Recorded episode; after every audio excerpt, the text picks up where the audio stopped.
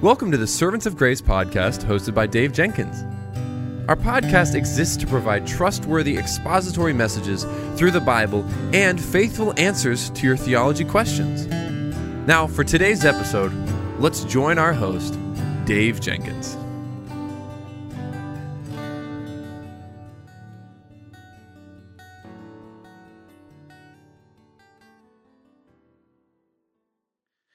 Well, welcome back to the Servants of Grace podcast. My name is Dave, and I'm the host for this show. And today we continue our study through the book of Psalms, looking today at Psalm 21 and Jesus' joy. Would you pray with me now? Father, we thank you that your word is true and that not only is it true but that it is living as hebrews 4.12 says it is active in our lives. And that through the word of god what you are aiming one of the things that you are aiming by your spirit to produce in your people is joy.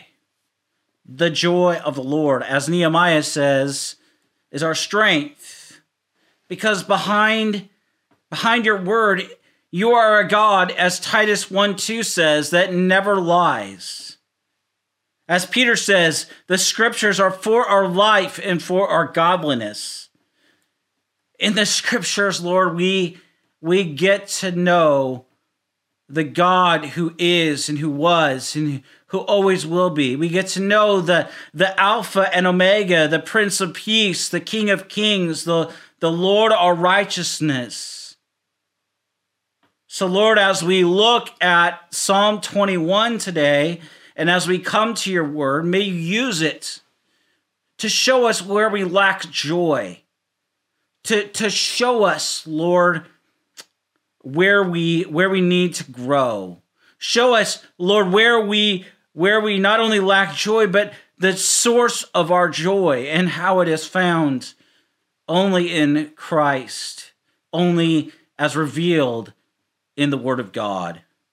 We thank you, Lord, for this time that you have given to us to open your Word. And we pray, Lord, that you would use the preaching of your Word to help us to grow to be more like our Savior and our King, Jesus. In Jesus' name, amen and amen. Well, if you have your Bibles, go ahead and open them to our chapter from Psalms this week. Psalm 21. And hear what the Lord has to say through this text. O Lord, in your strength the king rejoices, and in your salvation how greatly he exults. You have given him his heart's desire, and have not withheld the request of his lips. For you meet him with rich blessings, you set a crown of fine gold upon his head. He asked life of you, you gave it to him. Length of days forever and ever. His glory is great through your salvation. Splendor and majesty you bestow on him, for you make him most blessed forever. You make him glad with the joy of your presence, for the king trusts in the Lord. And through the steadfast love of the Most High, he shall not be moved. Your hand will find out all your enemies, your right hand will find out those who hate you. You will make them as a blazing oven when you appear. The Lord will swallow them up in his wrath, and fire will consume them. You will destroy their descendants from the earth, and their offspring from among the children of man. Though they plan evil against you, though they devise mischief, they, mischief, they will not succeed, for you will put them to flight. You will aim at their faces with your brows. Be exalted, O Lord, in your strength. We will sing and praise your power.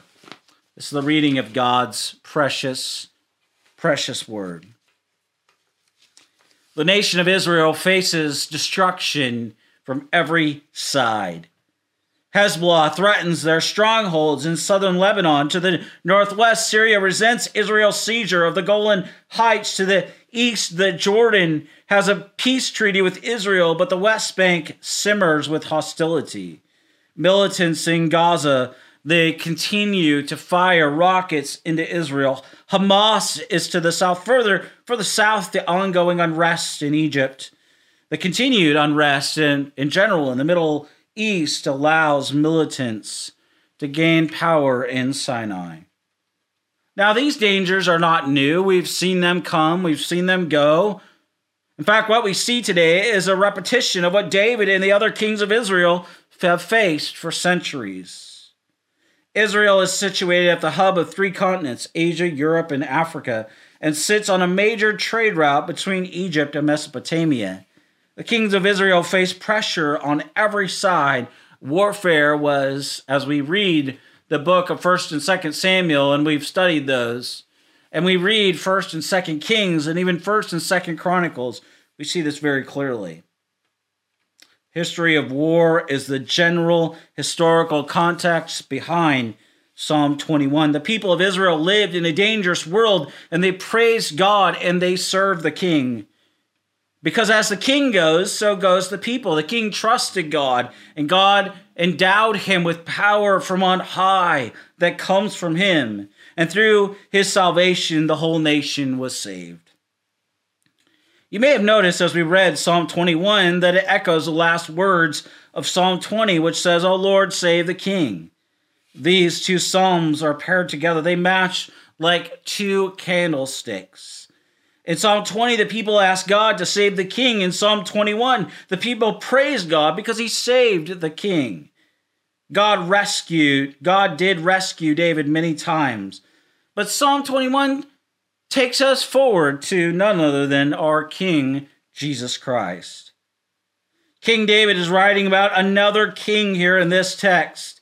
And many Jews near the time of Christ understood that Psalm 21 points forward to the Messiah. In fact, the word king in verse 1 is translated as King Messiah in two ancient Jewish sources, the Targum and the Talmud.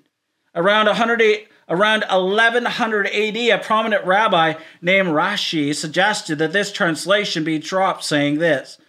Our old doctors interpreted this psalm of King Messiah, but in order to meet the schismatics, that is, the Christians, it is better to understand it of David himself. During the Reformation, none other than that great reformer himself, John Calvin, said, but above all, it was the design of the Holy Spirit here to direct the minds of the faithful to Christ, who was the end and the perfection of this kingdom, and to teach them that they could not be saved except under the head which God himself hath appointed over them we should hear Jesus our King speaking in Psalm 21. Christ rejoices in the way God saved him. Psalm 21 begins and ends with praise for God's saving power. Look with me at Psalm 21, 1 through 2, which says, O Lord, in your strength the king rejoices, and in your salvation how greatly he exalts. You have given him his heart's desire, and have not withheld the request of his lips, Selah. In verse 13, we read this Be exalted, O Lord, in your strength. We will sing and praise your power. These brackets set the tone for the psalm, a celebration of God's strength and the strength of the king. The trajectory of this psalm moves from Christ's joy to our joy. When God saved Christ, he saved us. You see, our lives are bound up in the sufficiency of God. His victory is our victory. The king's joy is our joy. And the rest of Psalm 21 fills out this message.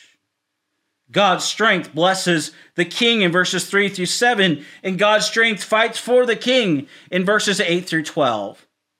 First, let's consider God's strength blesses the king in verse 3, which introduces the blessings God poured out on us in Christ. For you meet him with rich blessings. You set a crown of fine gold upon his head.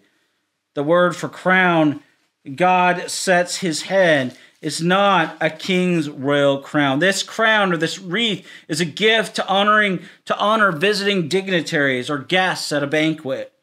They are made out of leaves, out of flowers, or precious metal. This is not a royal crown, although he certainly does rule. The point here is that God publicly honored the king and showed his love for him. This rich gift, then, is a sign of the honor bestowed by the king by God, an open sign of a divine approval for all to see. We need to ask the question how did God honor him? And the answer is that David lists three ways that God blessed the Messiah with his mighty power. First, with life. God blessed the king with eternal life. Psalm 21, verse 4 says, He asked life of you, and you gave it to him, length of days forever and ever. And the first half of this verse refers to David. He was a warrior king. His life was a danger many times as he went into battle. And the second half of the verse can only refer to Christ, the Messiah who would come. Length of days in verse 4 by itself already means a long life. And by adding the phrase forever and over, David takes this beyond the life of a human king. God had promised David that his great son, the Messiah, Jesus, would be an eternal king. In 2 Samuel 7 13 and 16, David is told by God, I will establish the throne of his kingdom forever and again. Your throne shall be established forever. David referred to this promise as he wrote Psalm 21. The scriptures say in Romans 6 9 that Christ, being raised from the dead, will never die again. Death no longer has dominion over him. You see, through the resurrection, God has given length of days forever and ever to Jesus Christ. He will always be king. He will always reign. He will always rule over the, all the universe for all eternity, and his kingdom will never, ever end. Secondly, we see in our text that God gave the Lord exalted glory. Psalm 21, verse 5 says, His glory is great through your salvation, splendor, majesty you bestow on him. The word glory means to be heavy, and by extension, to be important. Glory is that asset which makes people or individuals and even objects impressive. God has made Christ impressive, important, weighty, glorious. You cannot avoid him. All of history revolves around him because all of history is about him. All of history finds its apex goal and culmination in the person and the work of Christ and in his soon coming. Verse 5 tells us how God gave Jesus great glory. He says, His glory is great through your salvation. You see, the, God, the way that God made Jesus great was by saving him. For God to save him, Jesus had to suffer. And then God gave Jesus a magnitude of glory that he could not have had unless God had saved him. Because of the cross and the resurrection, Jesus is more famous, more impressive, more important, more glorious than if he lived his life in peace, as if he never said anything at all. He is more glorious than if his disciples had rescued him. He is more glorious than if he had been a successful general leading his disciples to battle. And it's no accident that Psalm 22, which we'll look at next week with its description of Jesus' agony, comes right after this one in the Psalter, the Psalms. God made Christ great by allowing him to suffer at the hands of evil men as our sinless substitute, even unto death, and rescued him. His glory is great through your salvation, as the psalmist says. And why we need to ask, we, we need to understand the answer to this. Why is Jesus more glorious? Because of the cross and resurrection. You see, through the cross, God displayed Jesus' perfect obedience. A true son obeys his father, and Jesus obeyed to the point of death, even death on a cross. Through his resurrection, he was declared to be the Son of God with power. Jesus is more glorious because he is now the firstborn from the dead, a second Adam, the founder of a new race of human beings. This glory would not have been possible if God did not let Jesus suffer and die and then saved him with his power when he rose from the dead. God works the same way today in our own lives, in our own story. God gives glory to those who belong to Christ by saving them through his power, not through our own strength, our own merit, our own ability. God is still saving people by grace alone, through faith alone, in Christ alone, so the glory of God alone. God allows suffering in our lives so that his power can be clearly displayed in and through our lives. God brings us to a dead end so that the answer will be obviously be from him and not from our own planning, not from our own devices.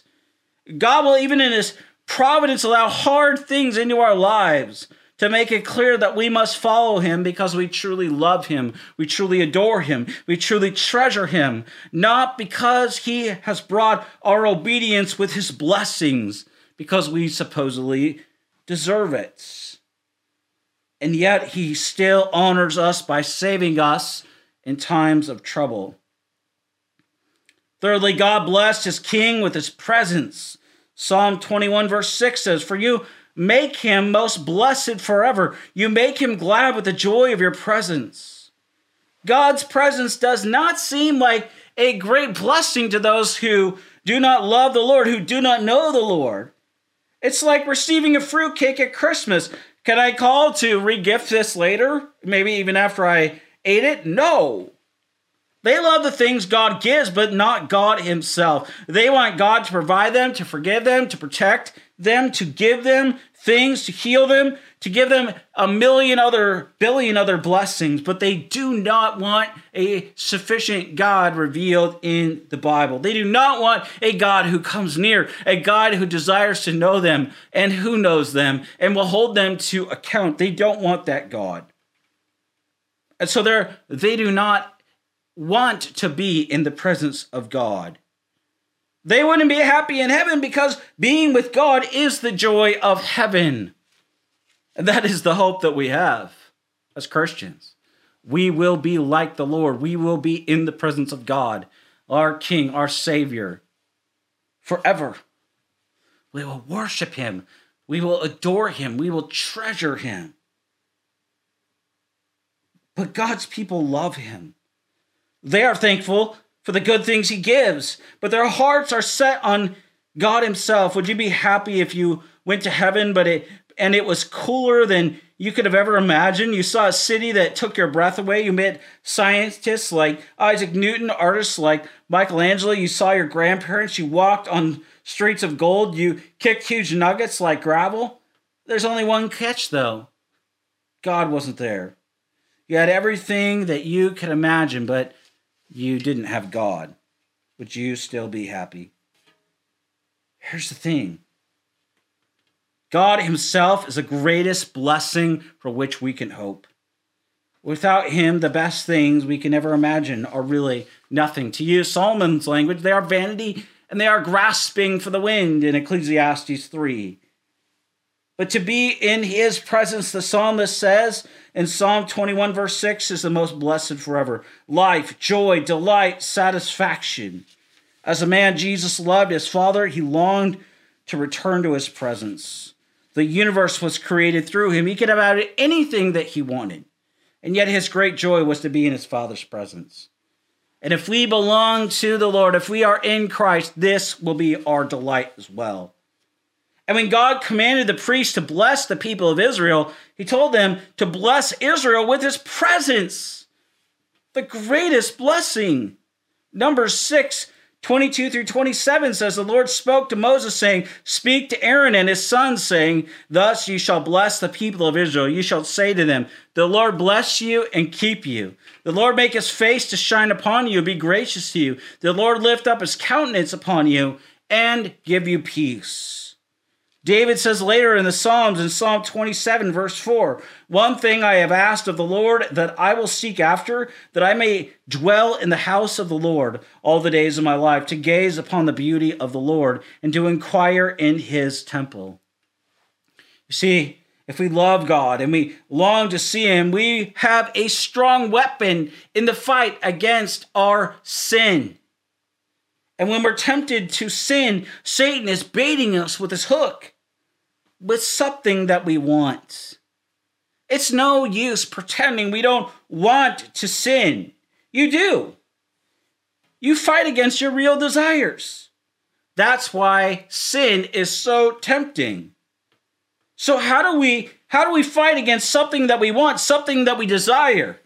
How do we go beyond modifying behavior to dealing with the root issue of sin in our hearts? We fight this wrong desire by fighting it with a superior pleasure and a superior delight in Christ as revealed in the Word of God.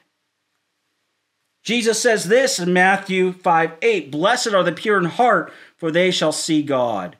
If we love God and we get excited about the thought of being in His presence, we can quote this verse and say to ourselves, I want to see God. I want to, I want to see God more than I want this bike I could steal, more than I want this relationship with a married man, more than I want to watch porn on my iPod or i i whatever phone, smartphone, more than I want another drink, more than I want anybody to look at me, more than I want pleasure, more than more than more than more than and on and on.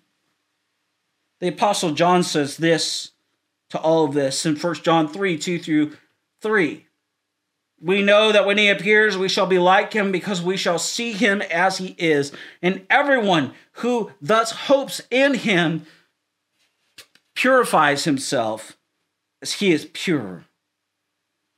You see, one of our goals in worship in our local churches is to see Jesus more clearly so that he is more beautiful and he is more desirable to us because he is alone he alone is sufficient if we have a small, puny, dinky Jesus, we will not want him more than we want the temptations that are pulling at us moment after moment, day after day, year after year, decade after decade. And when we come together, we need to have our eyes open to see the, the beauty, the majesty, the glory of our King as revealed in the Word of God wrong desires are real, and we won't defeat them with a small thumbnail view of Jesus. We need a 50 megapixel view of Jesus revealed in the Word of God so that that picture can fill up our whole vision. We need to see the glory of Christ. And as Owen said, all the other painted glories of this world fade away in the light of the glory of Christ. You know, you, we can learn techniques to manage sin. We can look where look where not to look, where not to go. That's vital. But until we fight our sinful desires with a greater desire, a greater pleasure found in God as revealed in the Word of God, we're not going to win the battle against our sin in our hearts. Christ was blessed with the joy of the presence of God. This joy is set before us too, and it is a powerful, it is an underdeveloped weapon that God uses in the hands, in his hands, through the means of grace by his Spirit because we belong to him. Robert Murray M'Cheyne, he only lived to the age of 30, but he told pastors he was used powerfully by God. He said the not one of the number one things that my people, the people that God gave to him to minister to, that the number one thing that he told pastors that they needed was holiness. They needed to see Christ put on display at work in his in their lives. And this follows this follows what Paul told the Corinthians in 1 Corinthians 11 1. Follow me as I follow Christ. Follow me as I as I follow Christ as revealed in the word of God. Follow me. Follow my teaching. Don't just follow my doctrine, follow my life. That's why our doctrine fuels our discipleship, not our discipleship fuels our doctrine. That's that's the problem in our day today. We are living in a day when everybody wants application. They want to be told this and this and that. They want to be told hey, here's five things to a better life. Here's how to be a better person. In fact, even just this week, I was told by somebody in Africa the Christian life is about how to be a better person. No! The Christian life is about how to have a superior joy because of a sufficient Savior who really bled and who really died in our place and for our sin and rose again to so that we could have new life in him both now and forever. And so we have a sufficient Christ to meet our every need. In verse 7 David gives the reason these three great blessings were given to the king the Messiah.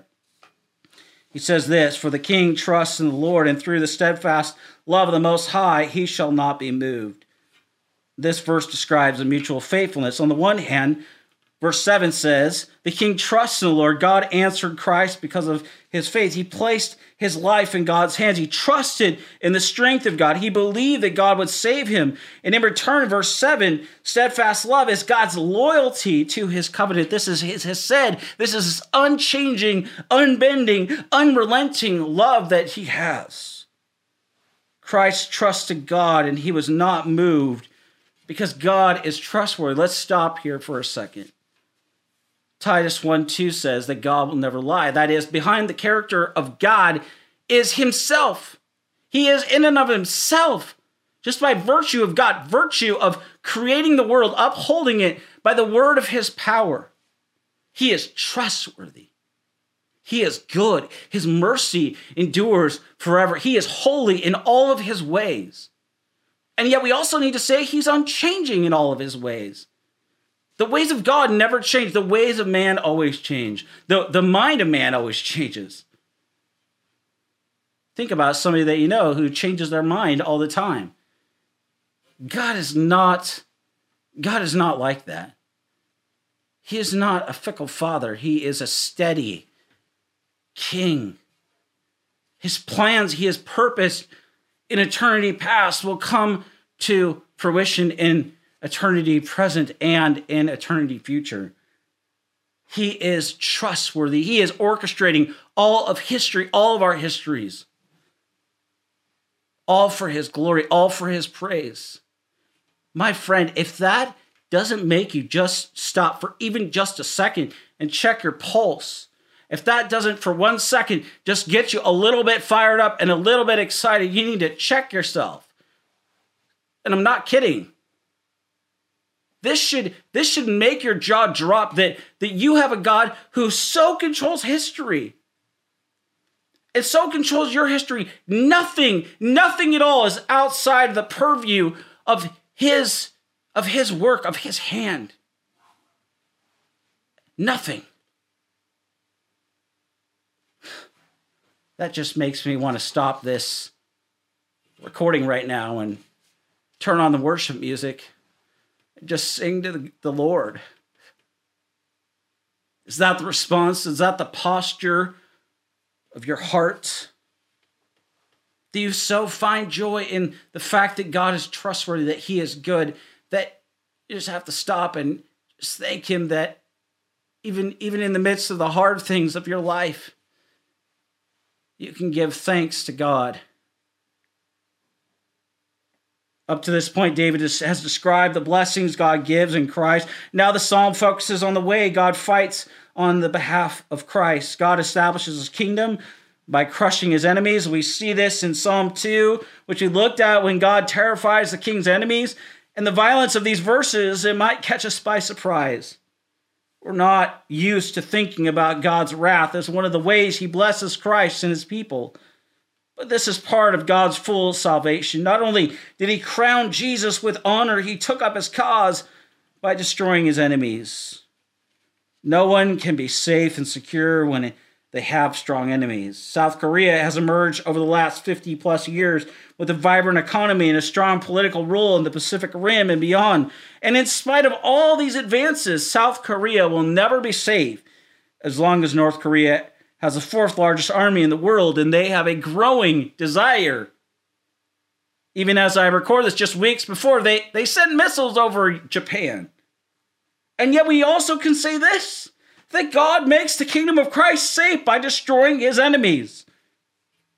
His great power protects the king and protects his people. The gospel means both salvation to the people of God and judgment on his enemies. Martin Luther saw this as he taught on the Lord's Prayer when he said this When we pray, Your kingdom come, Your will be done, Luther says, we must put all the opposition to this in one pile and say, Curses, maledictions, and disgrace upon every other name and every other kingdom. May they be ruined and torn apart, and may all their schemes and wisdom and plans run aground. If we pray for the kingdom of God to grow in this world, by definition, we are praying for the kingdom of Satan to be destroyed. We cannot love Christ uh, and at the same time wish his enemies well. Victory for the church means utter defeat for Satan and the kingdom of darkness. By the way, that's exactly what Revelation tells us will happen. The kingdom of this world will destroy, they, they will be obliterated. They will come to an end as judgment upon judgment upon judgment upon the, the ideology, upon the philosophy, upon the religion of this age, headed by none other than the prince of the power of the air, as Paul would say, Satan himself. All will be brought down, and all will bow, as Paul says in Philippians 2, to the glory of Christ.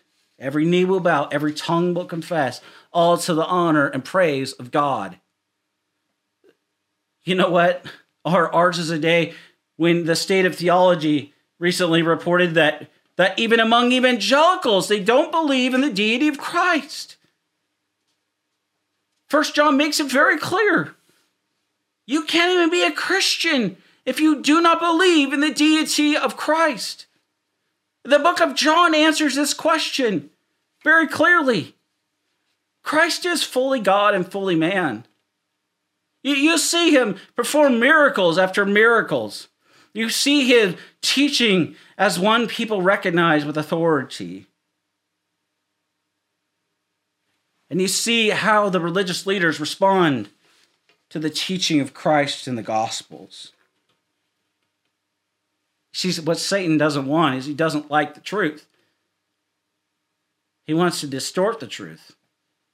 Because once he can do that, he can get you to believe a lie. Oh, well, here's here's just enough of the truth. And it'll go halfway, maybe. But the rest of it is just a flat out lie. Sugarcoat it. Here's, here's a piece of candy. But the candy is laced with poison. Except this poison will not only lead to your death, it'll lead you to hell. Friends, we are living in a day when the when truth is under assault. In fact, the very definition of truth is under assault. The very and, and since the, the very definition of truth is under assault, the very way in which we can know things and have certainty about them is under assault. The very way in which we can know and be educated is under assault. And to put it another way, so that you understand this very clearly, if truth is under assault, the very fabric of society is under assault, which means to say everything is under assault, everything is up for grabs. That's why we must stand on the truth of God's word for the honor of Christ. Now, David mentions here three stages to God's development discovery, destruction, and defeat. First, discovery God searches out and discovers the enemies of Christ Psalm 21, verse 8 Your hand will find out your enemies, your right hand will find out those who hate you. And the word find appears twice in one verse. You see, if you are against Jesus Christ, you cannot stay hidden from God. God is everywhere, all at once and all at the same time. You cannot hide from this God who made you, who fashioned you, as Psalm 139 says, in your mother's womb. You cannot hide from him. He knows you. He made you. He upholds this world by the word of his power. You, there is nowhere that you can hide from God. And the word find appears twice in this one verse. If you are against Jesus Christ, you cannot stay hidden from God. God takes the way we treat his Messiah, Jesus, very personally. These enemies are not just Christ's enemies. David is speaking to God, and he says they are your enemies in verse 8. God so completely identifies with his Christ that those who are against him are his enemies. Friend, I, I gotta be real with you right now. Don't fool yourself. If you if you are against Jesus Christ, you are against God. Some people like to think of themselves as spiritual. It's it's so cool. It's so hip. I go down to the yoga mat and I have my spiritual experience. Like like you're having some sort of latte. Our world believes that God exists, but they don't want to follow Christ. If you don't want to obey Jesus Christ, you do not want to obey God. If you have a problem with serving Jesus, you have a problem with God. God searches out and he will find those who are against him. You cannot fool God. There is no hiding from God. And there is no mistaken identity. He knows who you are. He made you. He upholds you. Your days are in His hand and they are numbered. He knows the length of your days, He knows the hairs on your head. And yet Christ came. Christ came to suffer under the sentence of death even for the people that would reject him and despise him. In fact, think about this. You read the Gospels, the very people that spit in Jesus' face, the very, the very people who put the crown on his head, who whipped him and flogged him, those were the people that Jesus paid and died for. And by the way, crucifixion is the most gruesome form of death ever devised by mankind. It makes, you know, injecting somebody with a lethal poison and they die look like child's play.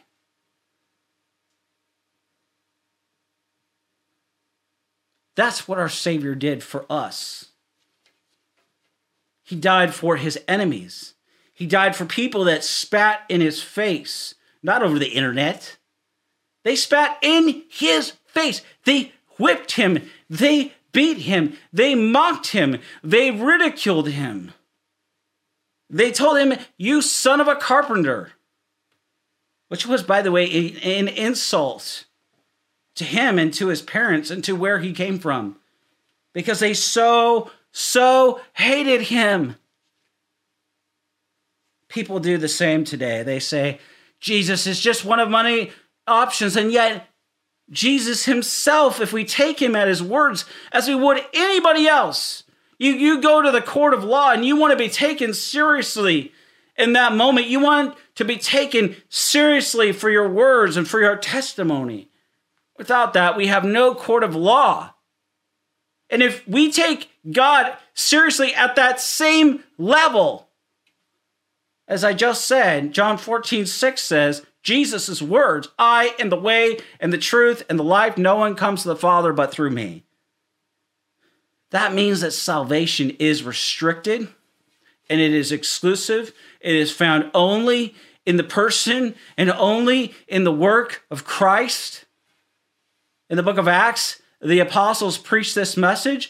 And again, Jesus told them in John 16 33, you will have trouble in this world. They had trouble because they preached this message that Jesus preached that Jesus bled and Jesus died and Jesus rose.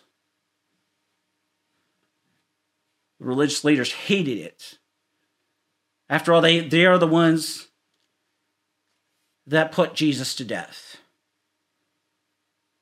And he died for them too. The second stage of God's judgment is destruction. In verse 9 of Psalm 21, it says, You will make them as a blazing oven. When you appear, the Lord will swallow them up in his wrath, and fire will consume them. That's a dreadful judgment. It was meant to be a sober warning to God's people as they sing this song.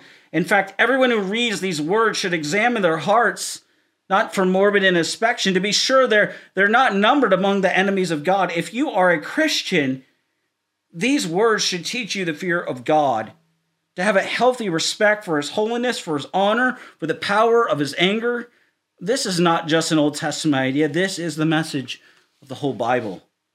Hebrews 12, 28 and 29 says, Therefore, let us be grateful for receiving a kingdom that cannot be shaken and thus let us offer to God acceptable worship with reverence and awe, for our God is a consuming fire. Not only does God destroy his enemies, he destroys their descendants. Psalm 21:10 says, "You will destroy their descendants from the earth, and their offspring from among the children of man." The idea here is that the offspring are like the parents. The children are just as guilty as the fathers because they too rebel against God.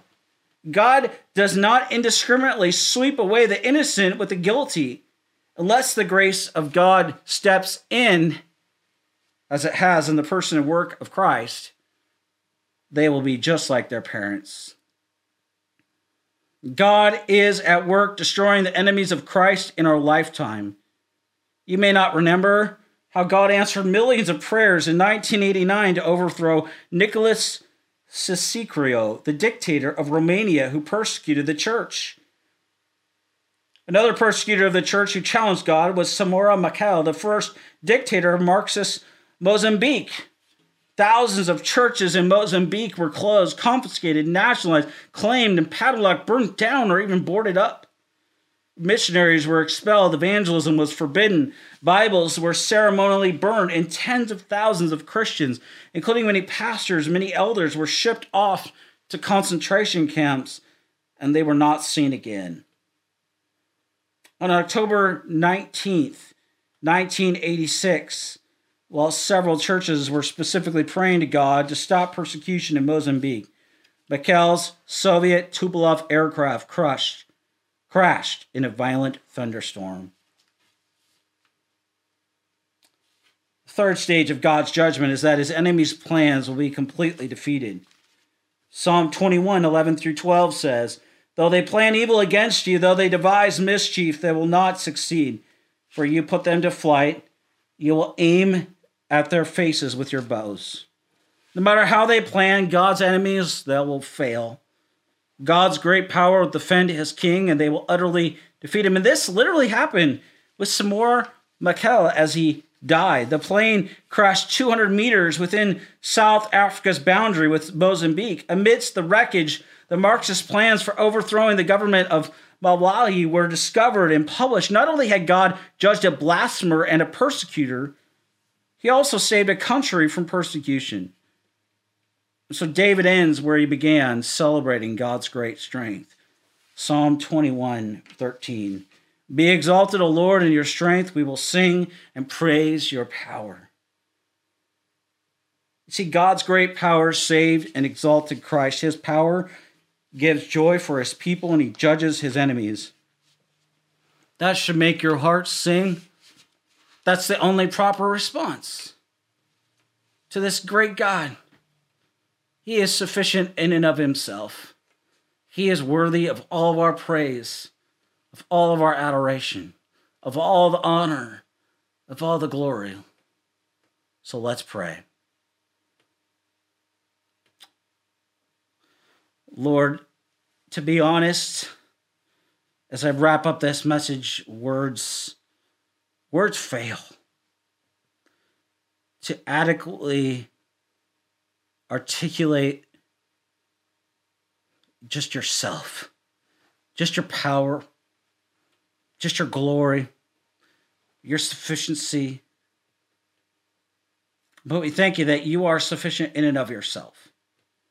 And that it's because you are sufficient, you are a trustworthy God you are a God that, that we can lean into, we can trust in the midst of the trials, in the midst of grief, in the midst of our disappointment, because you are the one who is orchestrating all of a history, uh, of history past, of history future, of history present. You are the same yesterday, today, and forevermore. And so you alone are worthy of our praise, and you are the only one that can give real joy you are the only one who can help us to fight our temptation, to fight our to fight our weariness, to fight our troubles.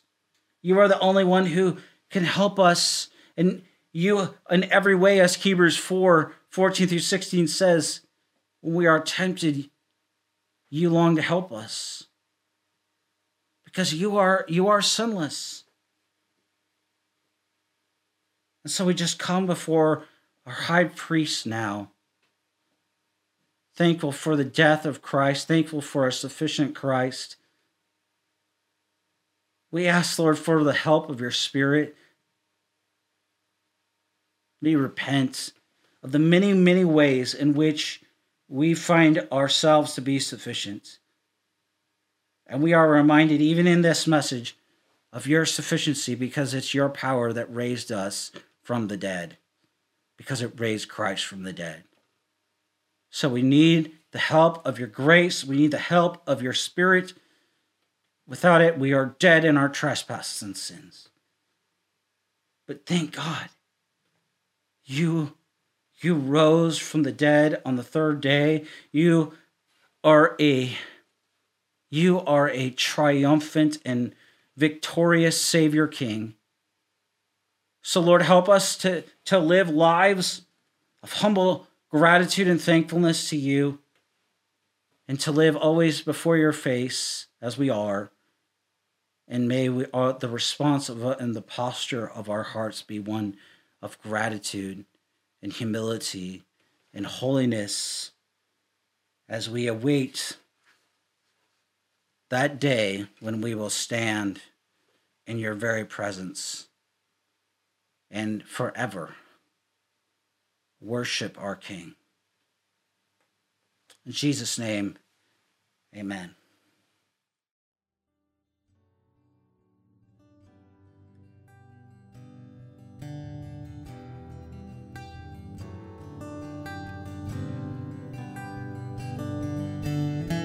Thank you for listening to the Servants of Grace podcast today. If you enjoyed the show, please subscribe, leave a rating on the app, and share our episode with your friends and family. If you'd like to, you can follow us on Instagram at Servants of Grace, on Twitter at Servants of Grace, or by searching Servants of Grace on Facebook. You can also find this podcast on the front page of our website at servantsofgrace.org.